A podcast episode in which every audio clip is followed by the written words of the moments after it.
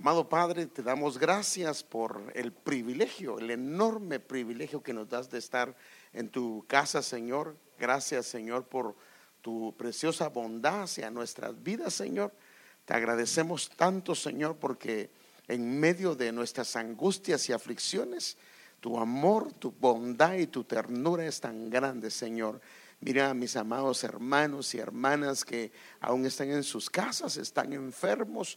Por favor, Señor, da una palabra, manda una palabra de sanidad, de restauración, de rejuvenecimiento, de recuperación. Y a tu pueblo que está enfermo, Señor, restáuralo y restablecelo con tu santo poder. En el nombre de Jesús lo pedimos, Señor, y damos las gracias, Padre. Amén y amén. Como saben, hace algún tiempo di este tema, se llama las raíces profundas del árbol. Y yo creo que me extendí eh, bastante con respecto a este tema y les hablé bastante.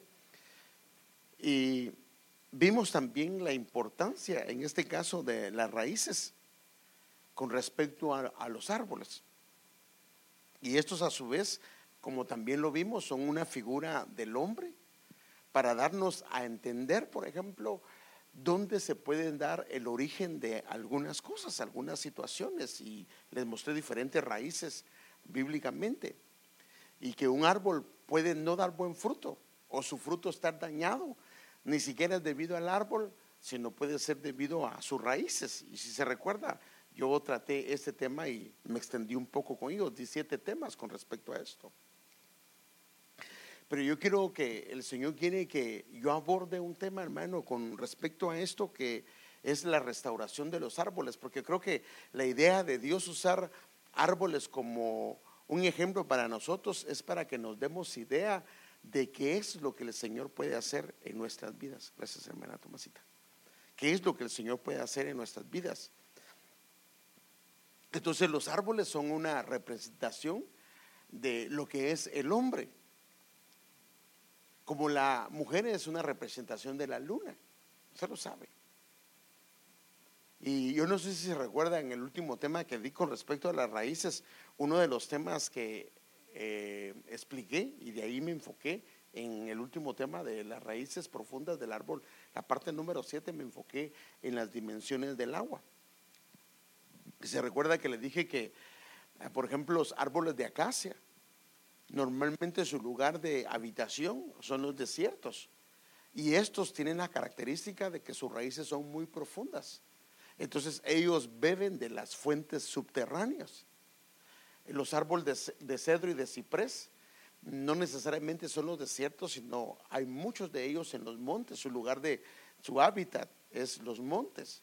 Ah, las raíces no son tan profundas como el árbol de acacia, y las fuentes ya no son solo la parte de arriba, sino son fuentes subterráneas. Obvio que un raíz, un palo, un árbol de acacia no puede ser arriba porque en el desierto no llueve. Pero otro lugar donde hay árboles, porque la Biblia es clara en eso, es en la casa de Él, en su presencia. Y estos árboles que son prácticamente sus hijos, como árboles, eh, como plantíos del Señor, eh, beben de los ríos de su presencia. Y si se recuerda, yo le expliqué a usted que en el, profeta Ezequiel, en el libro de Ezequiel, y también el profeta o el, el, apóstol Juan, en el libro de Juan, al final de Apocalipsis, él dice que de estos dos templos fluía un río desde el trono del Señor. Y esto para que tenga una idea. Ahí hay un río que sale del templo que vio Ezequiel y también del lugar donde, de, donde ve eh, Juan, del trono del Señor. Entonces hay un río que está fluyendo y por eso la escritura lo deja ver, por ejemplo, en Ezequiel 47, cuando habla específicamente del el templo, dice, después de esto me hizo volver a la entrada del templo.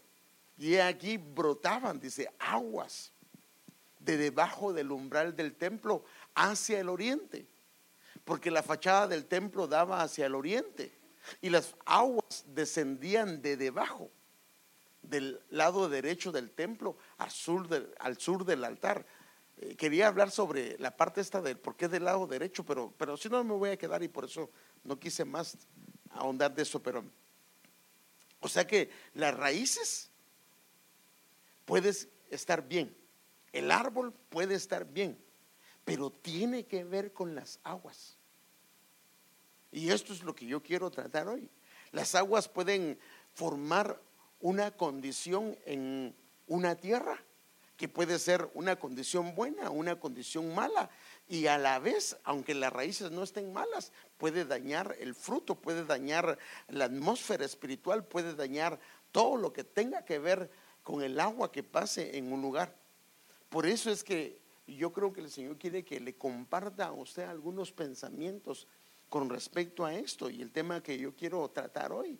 Y vamos a comenzar a tratar este tema, es sanidad de las aguas. Ya tratamos las raíces y vimos bastantes detalles con respecto a esto. Hablamos de los árboles, pero yo quisiera hablar sobre las aguas.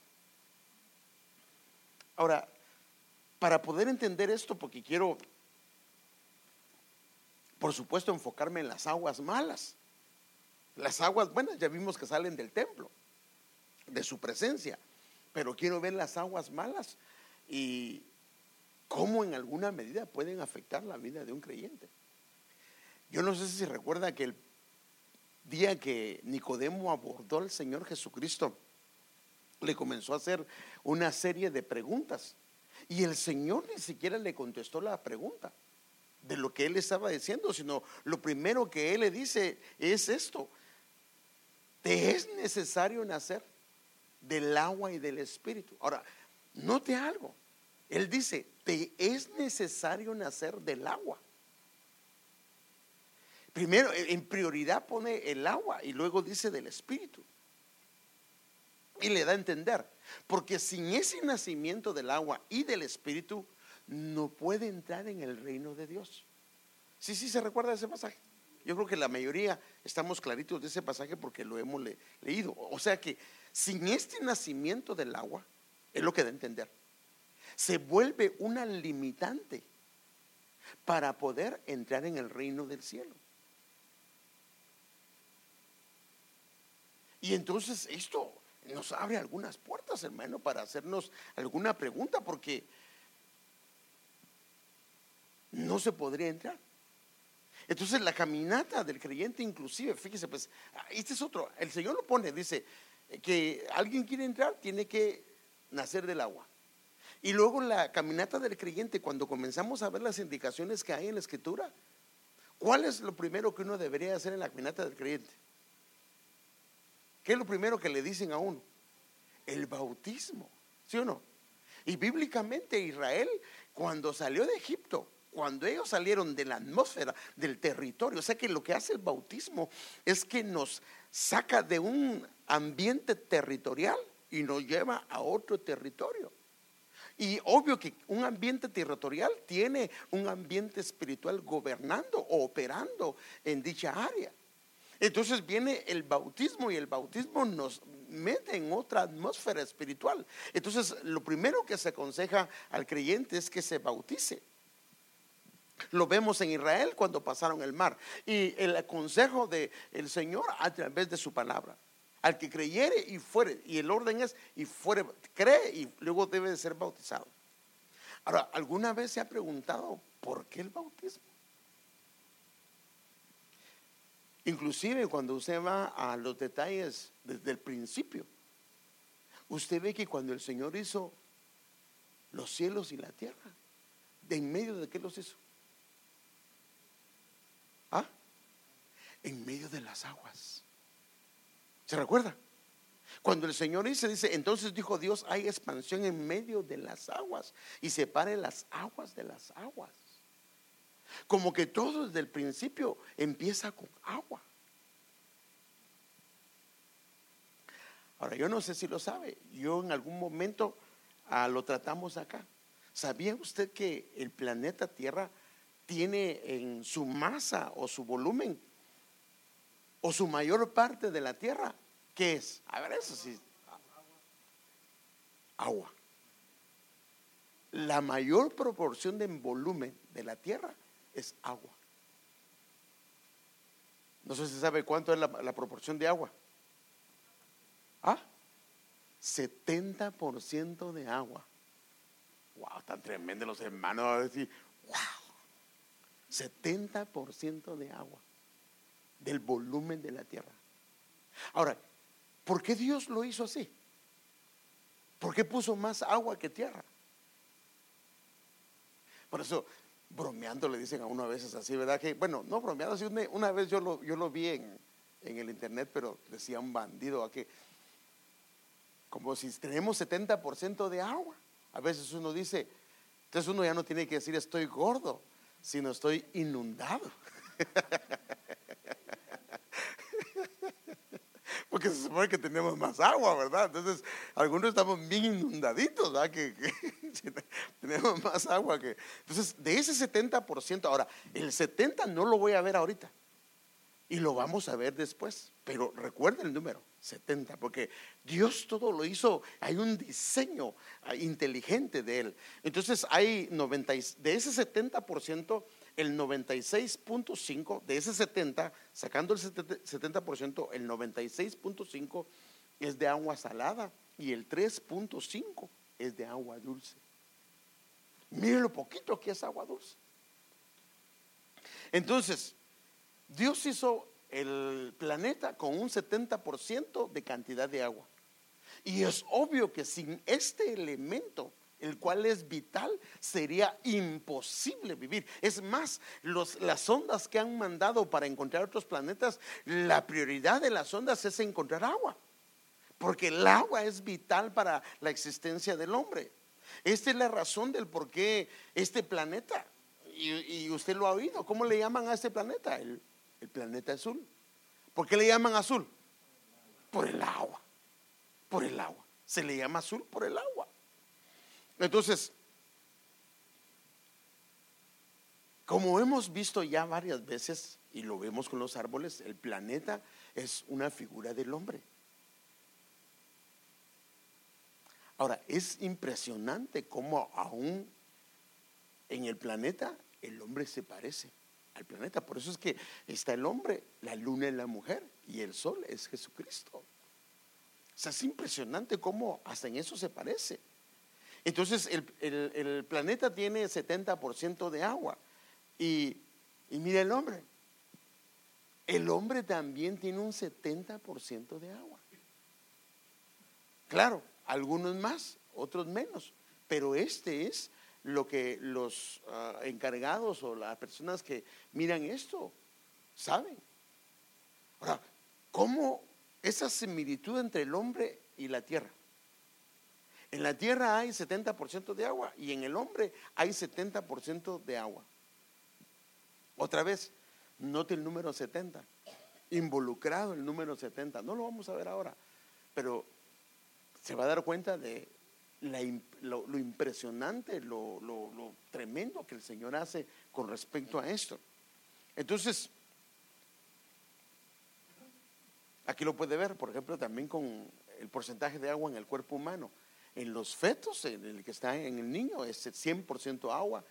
En el bebé de nacimiento, más o menos hay un 80%. En el hombre hay un 70%, también en la mujer. Solo que en la mujer hay un poquito menos. Y en el anciano hay un 50%. O sea que en Guatemala se dice, al anciano hay que darle agua. Pero en Guatemala es un dicho cuando dice quieren eliminarlo, pero, pero no. Así se dice, pero a ese le dieron agua. Cuando uno dice a ese le dieron agua, le están diciendo a ese lo mataron. Entonces aquí sí se diría, al anciano hay que darle agua. Sería, en Guatemala lo dirían de una manera, lo interpretarían de una manera diferente, pero Ahora, fíjese qué tremendo, hermano. La vitalidad del hombre depende de la cantidad de agua. Es más, cuando una persona comienza a tener problemas con agua, puede entrar en un periodo de deshidratación que puede ser grave y hasta letal en una persona. Ahora, ¿por qué lo estoy llevando todo esto? Lo que me interesa es lo gráfico es una figura de lo espiritual. Entonces, impresionantemente la cantidad de agua, de agua. Ahora fíjense, esta es otra cosa. ¿Cómo hay más agua en los miembros vitales del cuerpo que otra cosa? déjeme enseñarle alguna figura. Por ejemplo, esta es una figura que dice que en el hombre hay 65%, pero lo que está comprobado que es un 70%. Ahora, mire, pues, en el cerebro, mire la cantidad de agua. 83%. De toda la masa del cerebro es el 83%. En el riñón, de todo el del tamaño de los riñones, 83%. Pulmones, 85%. El corazón, 75%. Los músculos, 75%. Y en la sangre, o sea, el 94% de lo que va en la sangre es agua. Por eso es que sin agua comenzamos a tener serios problemas. Ahora déjenme solo enseñarle otra figura que este no está porque este está en inglés. Miren los ojos. En los ojos es 75, 95% de agua lo que se necesita. En un ojo. Ahora, note algo. ¿Por qué tanto porcentaje de agua en los miembros vitales? La palabra es un sinónimo de agua. O sea que cuando tus ojos comienzan a leer la palabra, a oír la palabra, lo que están adquiriendo es agua. Y entonces ese ojo se va a mantener ah, bien saludable. Entonces vemos acá lo impresionante que hay de lo que es el agua, el volumen de agua en cada uno de los miembros vitales. Ahora, el corazón, porque por ahí es donde voy a entrar ahorita. El corazón es uno de los miembros que está comprobado que funciona como que fuera una bomba de agua. ¿Sí sabías? El corazón es como una bomba de agua. Cada latido que da su corazón, ¿qué cree que está haciendo? Bombeando. Hermano, es que sin. bombeando, bueno, sí es agua porque realmente hay noventa y pico de, más agua que sangre, pero es sangre. Pero cada latido que da su corazón, lo que está haciendo es, ¡boom!, enviando sangre, enviando sangre, enviando sangre.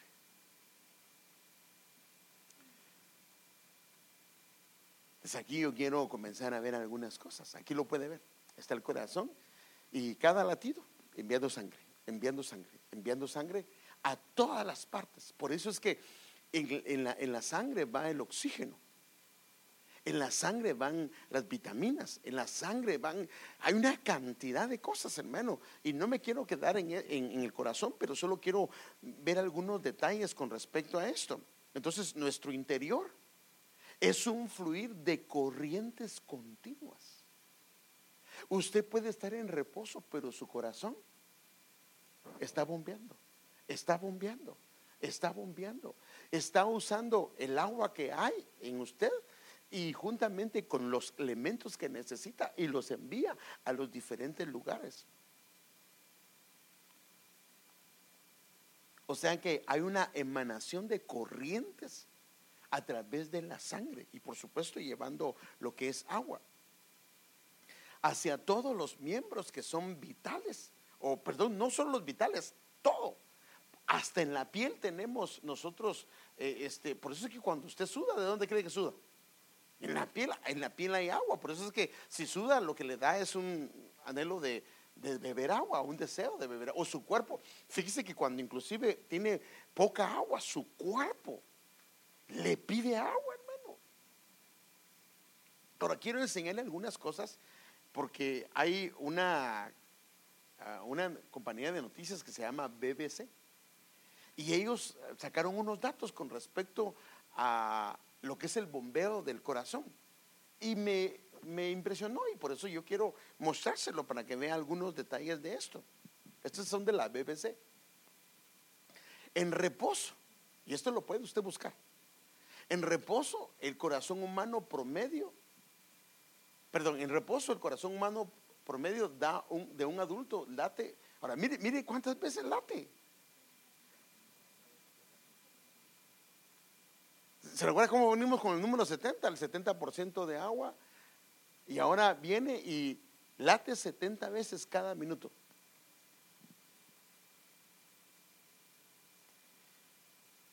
Ahora, con cada latido bombea unos 70 mililitros mire qué tremendo, hermano. 70 mililitros. Esta gente no es cristiana. Los datos que le estoy mostrando no es de gente cristiana, hermano. Son noticias de sangre para todo el cuerpo. Otra vez el número 70. Esto es más o menos, se recuerda que estábamos viendo que era eh, cada latido. Cada latido son 70 milímetros. Y esto es el equivalente a un vaso de café, de un, de un espresso. Eso es lo que ellos indican. Quiero seguirle. Ahora, lo que suma 5 litros de sangre bombeada por minuto. O sea que cada minuto significa un equivalente a 5 litros. 5 litros de sangre por minuto. Entonces, ¿cuánto sería por hora? Entonces, por hora terminan siendo 300 litros por hora. Ahora, mire, su corazón bombeando 300 litros de sangre por hora. O sea que ahí va sangre, pero va el agua fluyendo, fluyendo, fluyendo hacia todo lugar. Ahora, ¿cuánto será esto ya por día? Por día son 7.200 litros al día. Ahora, ¿cómo el corazón del tamaño de un puño puede bombear 7.200 litros? Porque ¿qué es un litro? Déjeme darle una indicación más o menos, no sé si aquí se puede ver. Perdón. Mire, este tiene mil litros. Tanque de agua de mil litros. ¿Está grande o no está grande? Ahora fíjense, mil litros. Y lo que bombea al corazón en el día son 7200 litros. O sea que está bombeando siete tanques de mil litros. Poquito más. Eso solo puede ser de Dios, hermano. ¿Qué pasa, qué pasa si ah, ah, el carro se queda sin bomba de agua? ¿Qué pasa con su carro? Se quema. Por eso es que el corazón es tan importante. Ahora, lo que usted puede ver aquí, hermano, es lo que estoy tratando de llevarlo, es lo impresionante de, si son siete tanques de los que le acabo de enseñar, significa que adentro, hermano, aunque usted no esté consciente, hay un fluir, un fluir, un fluir continuo de agua y, de sangre que está fluyendo por todo su ser, aunque usted y yo no estemos conscientes de eso. Por eso es que, eh, por eso es que lo que le llaman ahora, eh, ¿cómo le llaman al colesterol? El colesterol es el problema que se cierran las arterias, ¿verdad? Ese es, que tiene grasa. Entonces, por eso es que puede impedir esto. Ahora, imagínense en un año. En un año son 502.146 litros. Esto significa que en un año puede abarcar toda una ah, piscina olímpica. Eso es lo que hace un año el corazón. El tamaño de un puño. Impresionante. Ahora, yo lo que lo quiero llevar, hermano, es que hay un fluir, aunque no estemos conscientes, hay un fluir del corazón yéndose a todos lados. O sea que en tu interior hay muchas aguas fluyendo, muchas aguas. Fíjese que por eso el Señor dijo que el que cree en mí de en su interior correrán ríos, ríos. Y esto, por supuesto, emana del corazón, que es una fuente que está ahí, Ahora, ¿qué pasa si las fuentes de donde toma el corazón las aguas están mal? Ese sería un problema. Entonces, fíjese, mire lo que dice la Biblia con respecto al interior. Proverbios 4:23. Vigila atentamente tu interior. Vigila, mire hermano, qué tremendo. Atentamente tu interior. En otras versiones dice, vigila tu corazón o sobre toda cosa guardada, dice, guarda tu corazón. Hermano, viéndolo desde ese punto de vista, si tiene que trabajar tanto, el corazón debería estar bien nítido. Ahora, la razón que da es, dice, porque de él brotan fuentes de vida. Pero el asunto aquí es que si esas fuentes están mal. ¿Qué si esas aguas están mal? Por eso es que el tema se llama la sanidad de las aguas. Porque va a bombear lo que llegue. Como un árbol que está a la orilla de, perdón, de un ah, río que, de aguas negras. El, el árbol no dice, estas no las voy a beber porque están negras. ¿Qué hace el árbol? Las raíces beben de las aguas que estén ahí. Entonces, para que ese árbol no beba de esas aguas, tiene que colocarse en otro lugar y tiene que cambiar su territorio para que no pueda, no beba de esas aguas. Entonces, vigila atentamente tu interior, porque ahí brotan fuentes, ahí brotan corrientes de agua viva. Y por eso, hermanos, que cuando lo vemos de esta manera, aquí entonces comenzamos a ver que el interior es el corazón, pero en el interior pueden haber aguas que están mal. Y si se recuerda que, del interior fluye el agua hacia todos los miembros, entonces si del interior fluye un agua que está mal y va hacia los ojos, entonces ¿qué va a comenzar a afectar? La manera de ver. Si va hacia los oídos, la manera de oír. Si va hacia el cerebro que tiene un buen porcentaje, va a comenzar a afectar la manera de pensar. Por eso es que cuando hablan de que se creó coágulos, lo que le pasó al hermano, entonces el cerebro se está quedando sin oxígeno, porque el oxígeno ¿dónde va? En la sangre. Y entonces entra en un problema serio porque el cerebro puede morir. Lo que pasa es que uno no, se da cuenta de lo grave que son estas cosas, pero son graves. ¿Por qué? Porque eh, eh, las aguas de donde se toman tienen que estar bien. Entonces, si está contaminada las aguas, los ojos se van a aplicándolo espiritualmente, los ojos se van a contaminar, la forma de oír se va a contaminar, la forma de pensar se va a contaminar. Por eso es que necesitamos que las aguas en el interior estén bien, estén correctas. Entonces ya vimos que en el árbol las raíces pueden estar mal, vimos que hay que hacer, oramos, inclusive renunciamos a cosas y le pedimos al Señor. Pero me quedé con el tema de, eh, de, la dimensión de las aguas que ya no lo traté, pero hoy yo quiero empezar una temática, porque no lo voy a terminar hoy, y quiero seguirlo primero Dios el domingo con esto. Entonces, si se contamina el agua del cuerpo, entonces se contaminan los ojos, el cerebro, el corazón, los pulmones, porque todo, todo, todo, todo está lleno, lleno, hermano amado, de agua.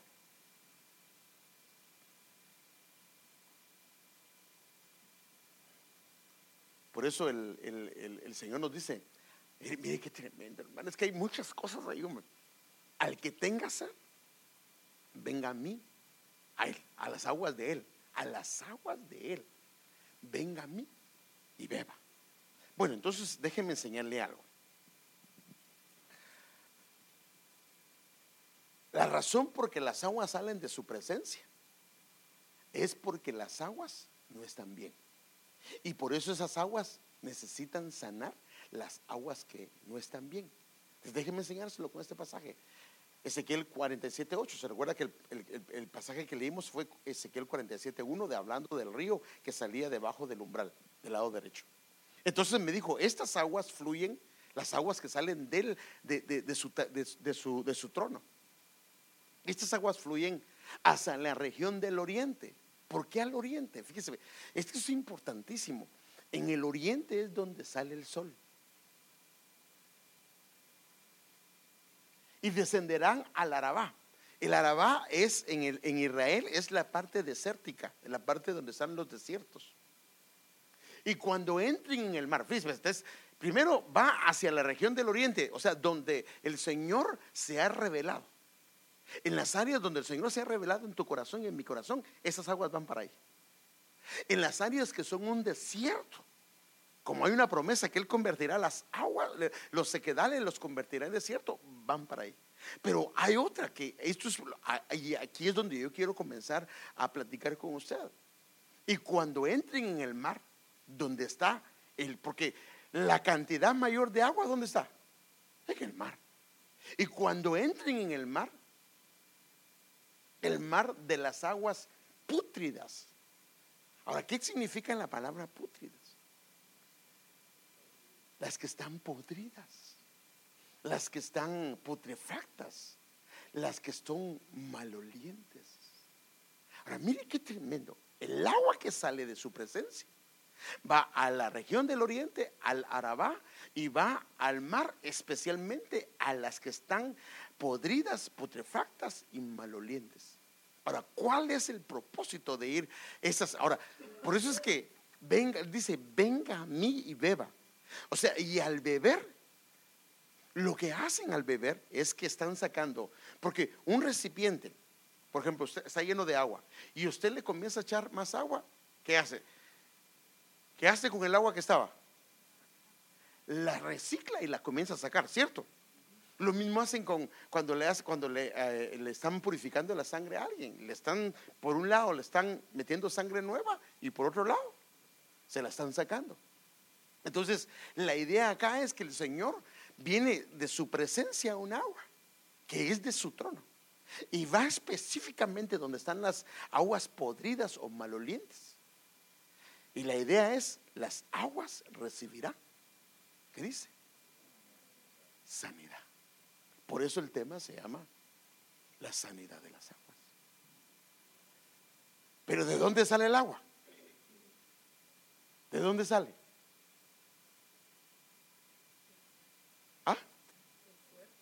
No, no, no.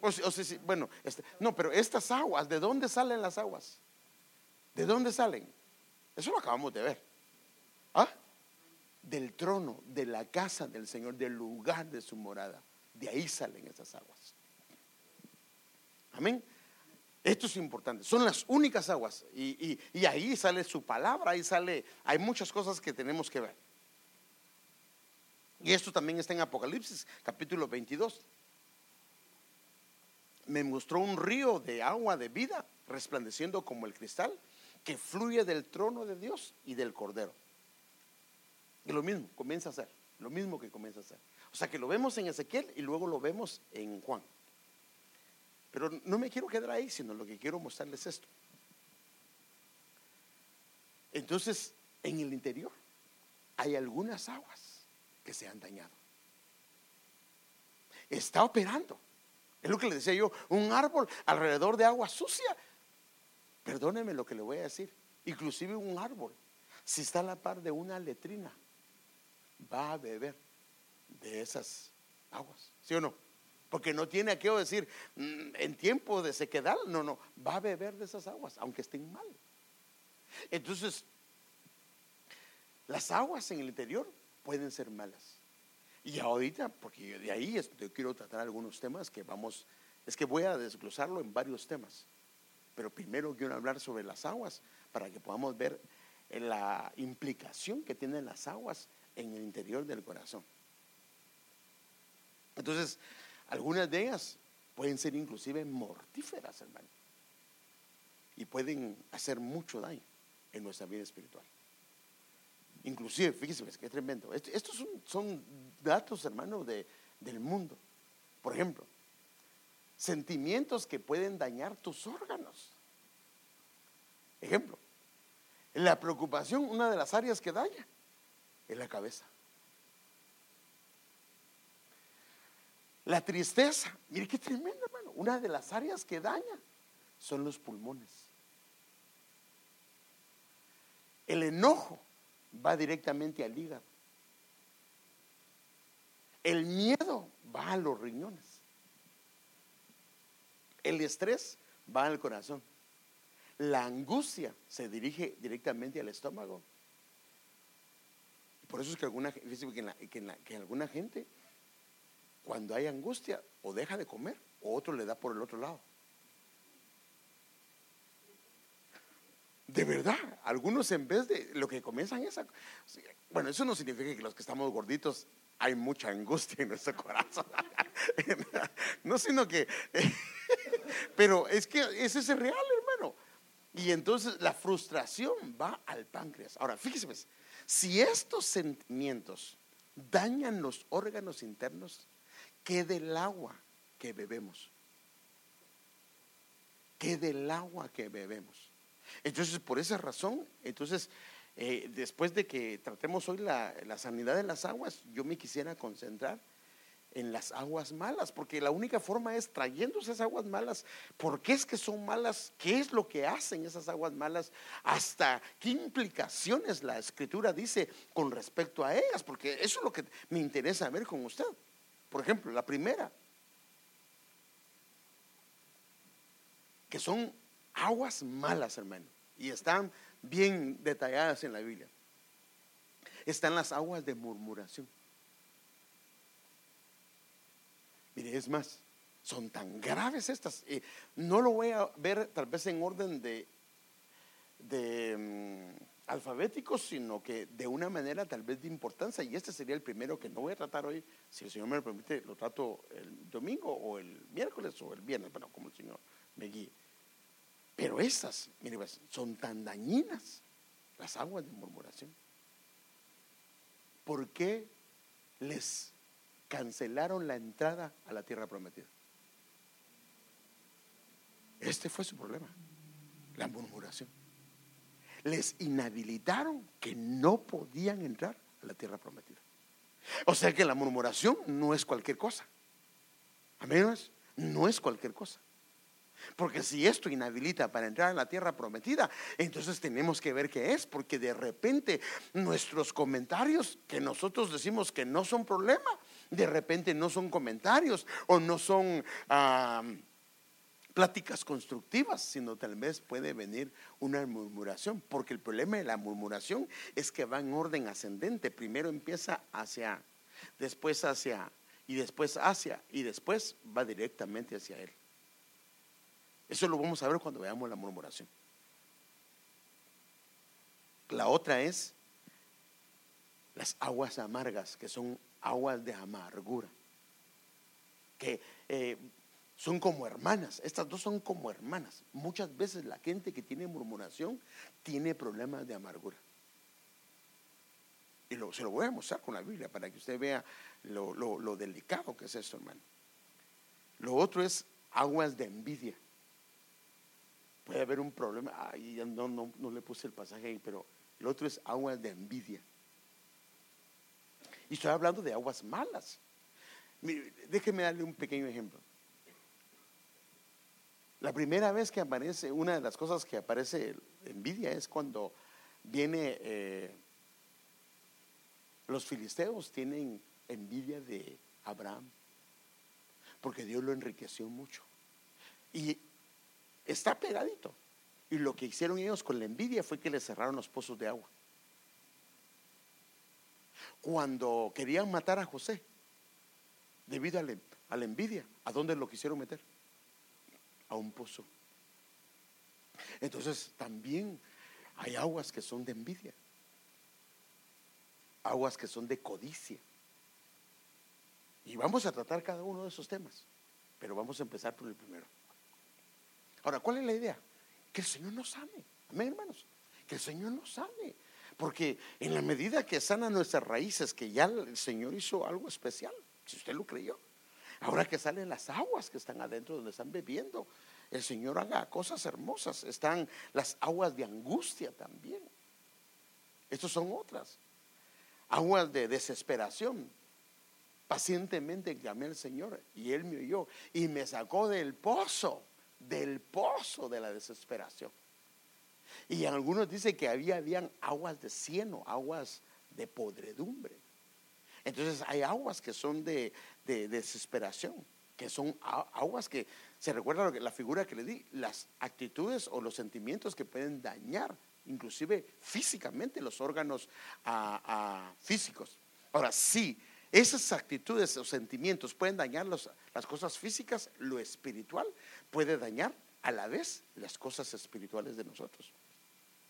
Y por último, las aguas de tristeza. O sea que estas son ah, siete cosas. Y creo que le voy a agregar algunas más, pero por lo menos vi yo que eh, estas son cosas que pueden dañar, dañar severamente. Fíjese pues, nuestro interior.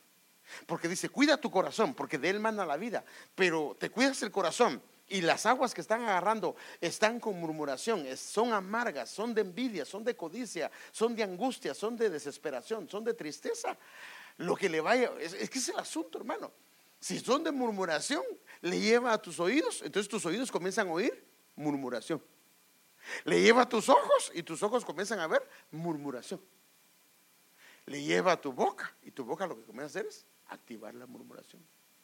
Si son amargas, entonces comienza a experimentar amargura en las diferentes circunstancias que nosotros nos movemos. Entonces por eso es que necesitamos evaluar estas cosas y verlas a la luz de la escritura, lo importante que son y por qué es que el Señor quiere que las veamos. Amén. Ay, hermano, este, cuénteme otra de Pedrito. Déjeme enseñarle bíblicamente cuán cierto es de cuando unas aguas están malas, pueden afectar una tierra y pueden traer esterilidad. Y se lo quiero mostrar con la Biblia para que usted vea que eh, de dónde sacamos la información. Entonces, tenemos evidencia de tierras estériles debido y a causa de las aguas amargas. ¿Cuánto tiempo llevo, mija? Padre Santo.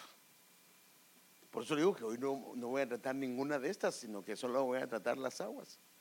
Entonces, mire, pues, se, ah, se acerca con el profeta Eliseo, los hijos de los profetas, y le dice, luego los hombres de la ciudad dijeron a Eliseo, he aquí el lugar, pero esta palabra lugar es territorio, asentamiento o un lugar donde uno vive. Eh, he aquí el lugar de esta ciudad es bueno Mire, cómo lo estoy diciendo. Es bueno el lugar, como ve mi Señor, pero hay un problema. Las aguas son malas. Y como las aguas son malas, ¿qué ha pasado? ¿Qué ha producido? esterilidad. La tierra se ha vuelto estéril. Ahora, mire lo que dicen ellos. El asentamiento, el lugar, el territorio es bueno porque tiene características para poder vivir. Se ve bien. Pero hay un problema. Las aguas están malas. Y esas aguas, fíjese qué tremendo, han inhabilitado el lugar, lo han vuelto estéril. Y la pregunta es, ¿cuántas veces, por ejemplo, tal vez gente llegó a ese lugar, quiso sembrar, no se dio? Eh, ¿Será que no está bien la siembra? Eh, sembremos más, tal vez la cantidad no se dio. ¿Será que la manera de labrar, la manera de regar? Pero el problema era que el territorio estaba estéril debido a las aguas que habían afectado el territorio donde ellos estaban.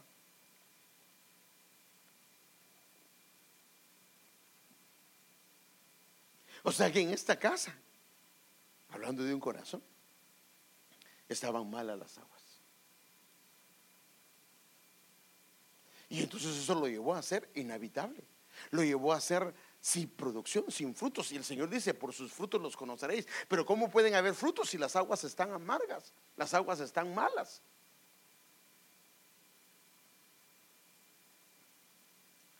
No sé cuánto tiempo llevaba el lugar estéril, pero las aguas se arruinaron.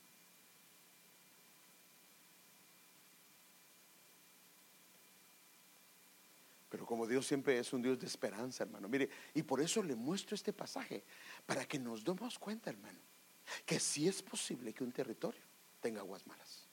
Que sí es posible que una persona tenga sus raíces buenas. Pero un problema que puede tener es que las aguas que están adentro, hay aguas malas.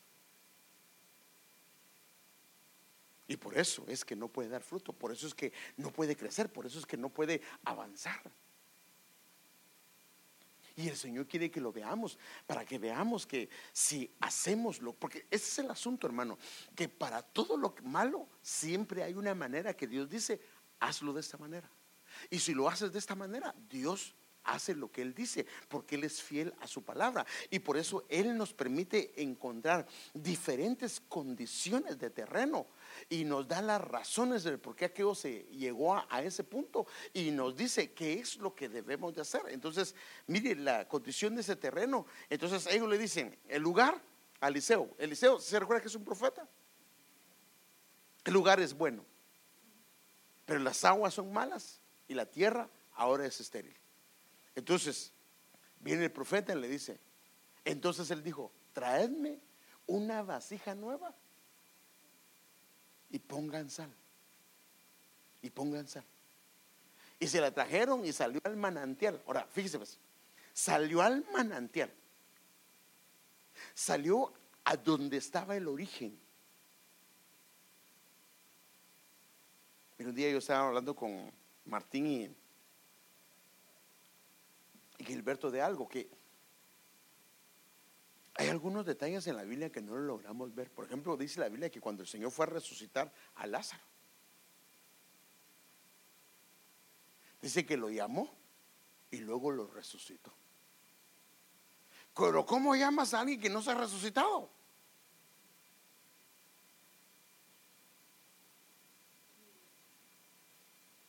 Porque Lázaro no estaba en el sepulcro.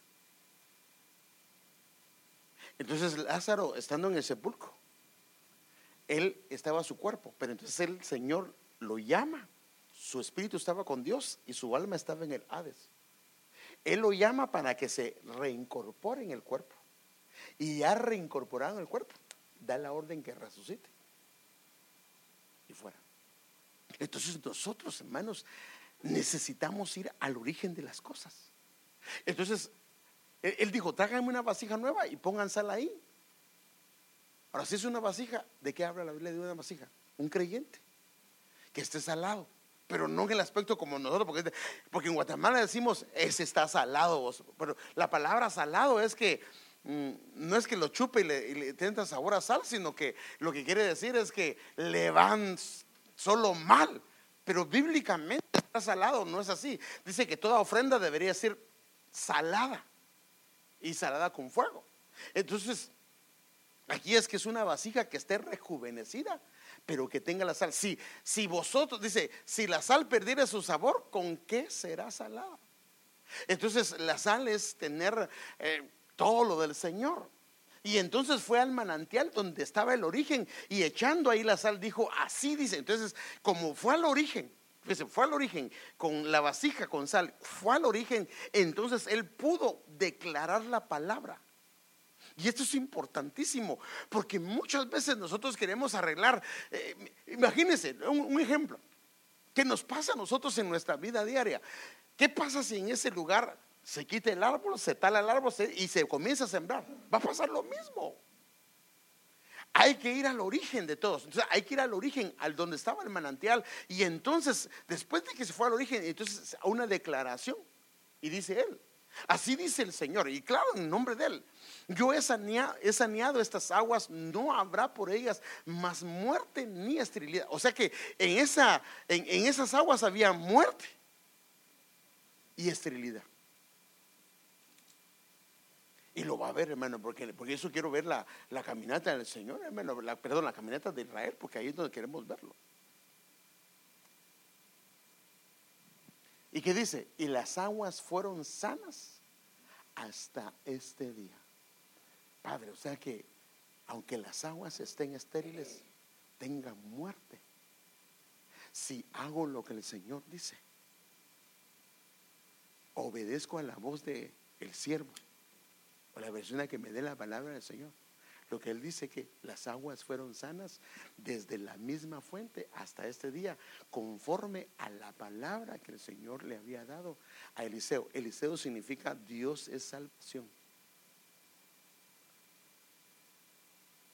Esto me lleva a pensar muchas cosas, hermanos. ¿Cuántas de las aguas?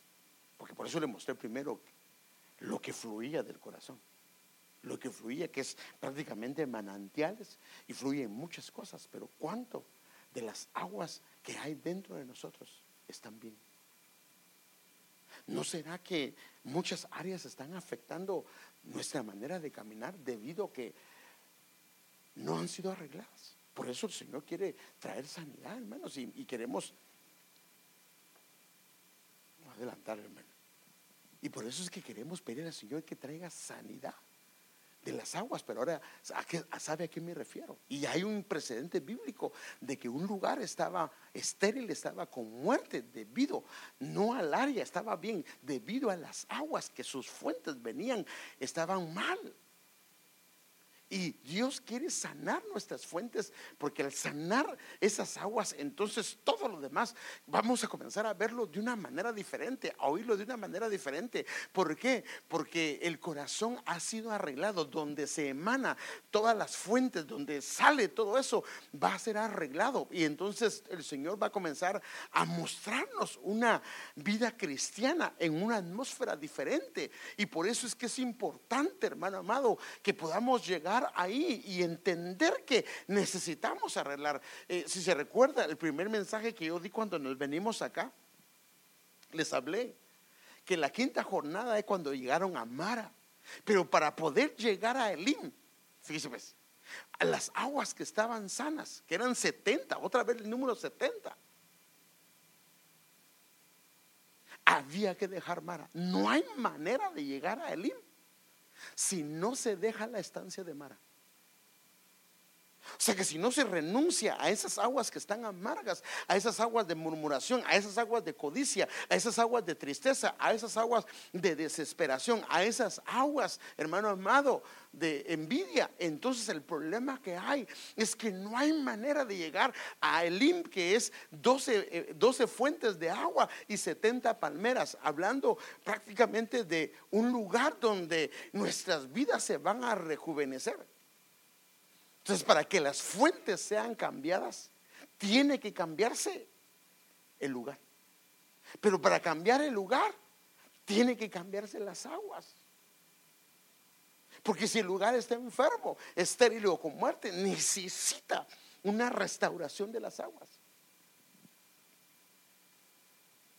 Y aquí viene la pregunta. ¿No será que muchas de las cosas que hemos hecho no han dado fruto? Debido a que las cosas, debido a que las aguas no están bien. Porque donde caiga esa agua, como es un agua incorrecta, no va a dar cosecha, sino trae esterilidad o trae muerte. Pero todo se hizo legítimamente, todo se hizo a la manera de Dios. Pero el problema es que las aguas están mal. ¿Se va conmigo? Sí, sí, me está comprendiendo, hermano. Necesitamos pedirle al Señor, hermano. Por eso es que, eh, ahora, el asunto es por qué necesitamos nosotros desglosar estos temas. Porque cuando nosotros hablamos de murmuración, pensamos a aquel es el murmurador, aquella es la murmuradora, aquel es el envidioso, aquella es la envidiosa. Pero nunca pensamos que podemos ser nosotros. Pero cuando traemos la escritura y lo que la Biblia dice con respecto a la murmuración, entonces nos podemos dar cuenta que tal vez nosotros estamos siendo partícipes de esas aguas. Y esas aguas no son buenas. Y por eso el tema se llama sanidad de las aguas. Desde el principio vemos las aguas, al final vemos las aguas. O sea que las aguas tienen que ser saneadas por el Señor. mire, lo que estoy diciendo. Viene una cosecha hermosa de parte de Dios. Pero ¿qué pasa si la tierra no está bien? Por debido a las aguas. ¿Qué va a pasar con la cosecha? Se va a perder o no se va a dar. Entonces yo, viendo todo esto, me quedé impresionado y dije, Padre, primero nos estás trabajando sobre las raíces. Y hablé bastante sobre las raíces. Y si usted no lo ha escuchado, puede escucharlo. Ahí lo tenemos en las aplicaciones. Y ahora el Señor quiere que hable de las aguas. ¿Y qué aguas son las que debemos de cancelar y de pedirle al Señor que nos ayude, hermanos? Porque en alguna medida, si hay un problema de eso, y lo logramos ver a la luz de la escritura y lo reconocemos, ¿cómo le podemos pedir al Señor que, que, nos ayude? Por eso es que es importante que vengamos al fluir de Dios. No te quedes en la adoración. Porque lo que le estaba mostrando, por ejemplo, si este vaso está con agua mal, dejamos que el Señor comience a fluir. Entonces esa agua, por muy fea que esté, esa agua va a salir, va a terminar saliendo toda esa agua que está mala. ¿Y qué va a pasar? Va a tomar el lugar el agua nueva. Por eso es que es una vasija nueva. Porque una vasija nueva está abierta. Una vasija vieja ya no. Entonces, para cambiar el, el, agua que hay en el recipiente, por mala que sea, necesita recibir, necesita recibir. Entonces, no se puede recibir si no reconocemos que esas áreas están ahí. ¿Cómo puedo yo decirle al Señor que limpie de algo si no reconozco que tengo ese problema? ¿Sí o no? ¿Cómo le puedo decir al Señor, ayúdame con esto? Y yo no ni siquiera reconozco ese problema. Por eso es que es importante traer, eh, hermano amado, la escritura para ver, ¿será que? Porque la escritura es como un espejo, yo me puedo ver. Decir, ¿será que ese es un problema mío? Póngase de pie un momentito.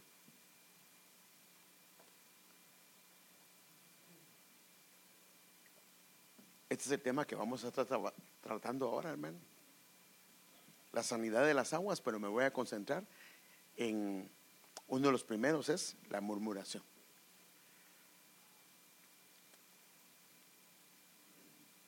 Pero, ¿cómo están sus aguas? ¿Cómo están?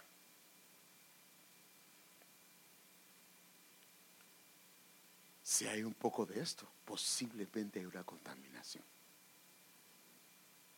Pero Dios quiere traer una sanidad. Y toda putrefacción, toda cosa podrida, toda agua maloliente, el Señor la quiere sanar. El Señor quiere hacer algo muy especial en nuestras vidas, hermano. Yo le agradezco al Señor porque Él nos quiere llevar. Fíjese, en una santidad al Señor. Militar era así, que a Moisés le dijeron que se quitaran las sandalias. Porque las sandalias, tal vez que traía, traían algún recipiente o algunas cosas que de un lugar que al Señor no le agradaba. Y por eso el Señor quiere sanarnos, hermano. Sanar nuestras aguas.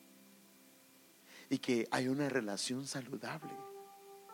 Qué triste es cuando la murmuración es un problema en nosotros, la envidia es un problema, la codicia es un problema, o la tristeza, o la angustia, o la desesperación, o la desesperación, o si aguas amargas han entrado en el corazón. Qué triste es. Porque todo lo comenzamos a ver de una manera contaminada.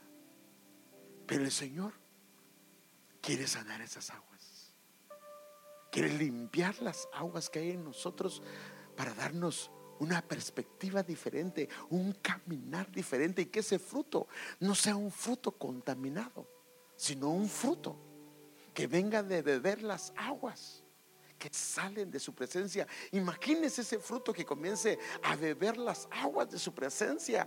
La calidad de ese fruto va a ser un fruto diferente que un fruto que viene debido a beber aguas que están contaminadas.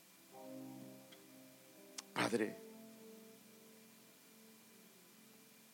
reconocemos, Señor, reconocemos, Señor, que hay fuentes que están fluyendo en nuestro interior. Y reconocemos, Señor, que pueden haber diferentes fuentes incorrectas.